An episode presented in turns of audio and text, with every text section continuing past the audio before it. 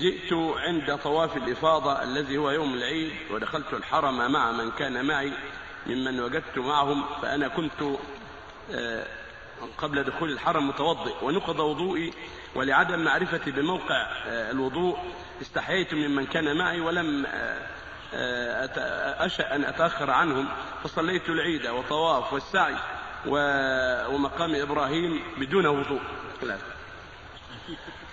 عليك أن تعيد الطواف، تطهر، تعيد الطواف بالنية عن حجك هذا، تعيد الطواف. أما السعي لأن السعي لا يشترط له الطهارة، وإن عدت السعي مع الطواف فلا بأس.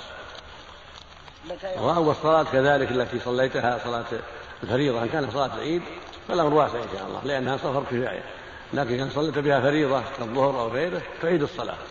أما إن كان صلاة العيد ما عليك إعادة، وإن عدتها احتياطا فحسن، لأن بعض أهل العلم قال إنها فرض عين، فإذا عدت احتياطا فحسن، وإذا عدت السعي مع الطواف كذلك، وإلا فهو يجزي السعي. نعم.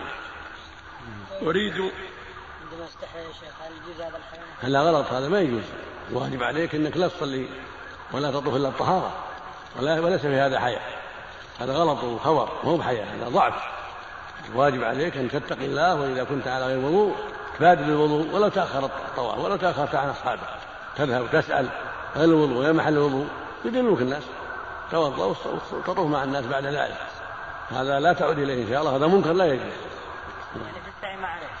السعي أو أسهل، لكن إذا كان عن طهارة يكون أفضل، ولا يجزي ولا هو عن طهارة السعي، لكن إذا كان عن طهارة يكون أفضل وأحسن.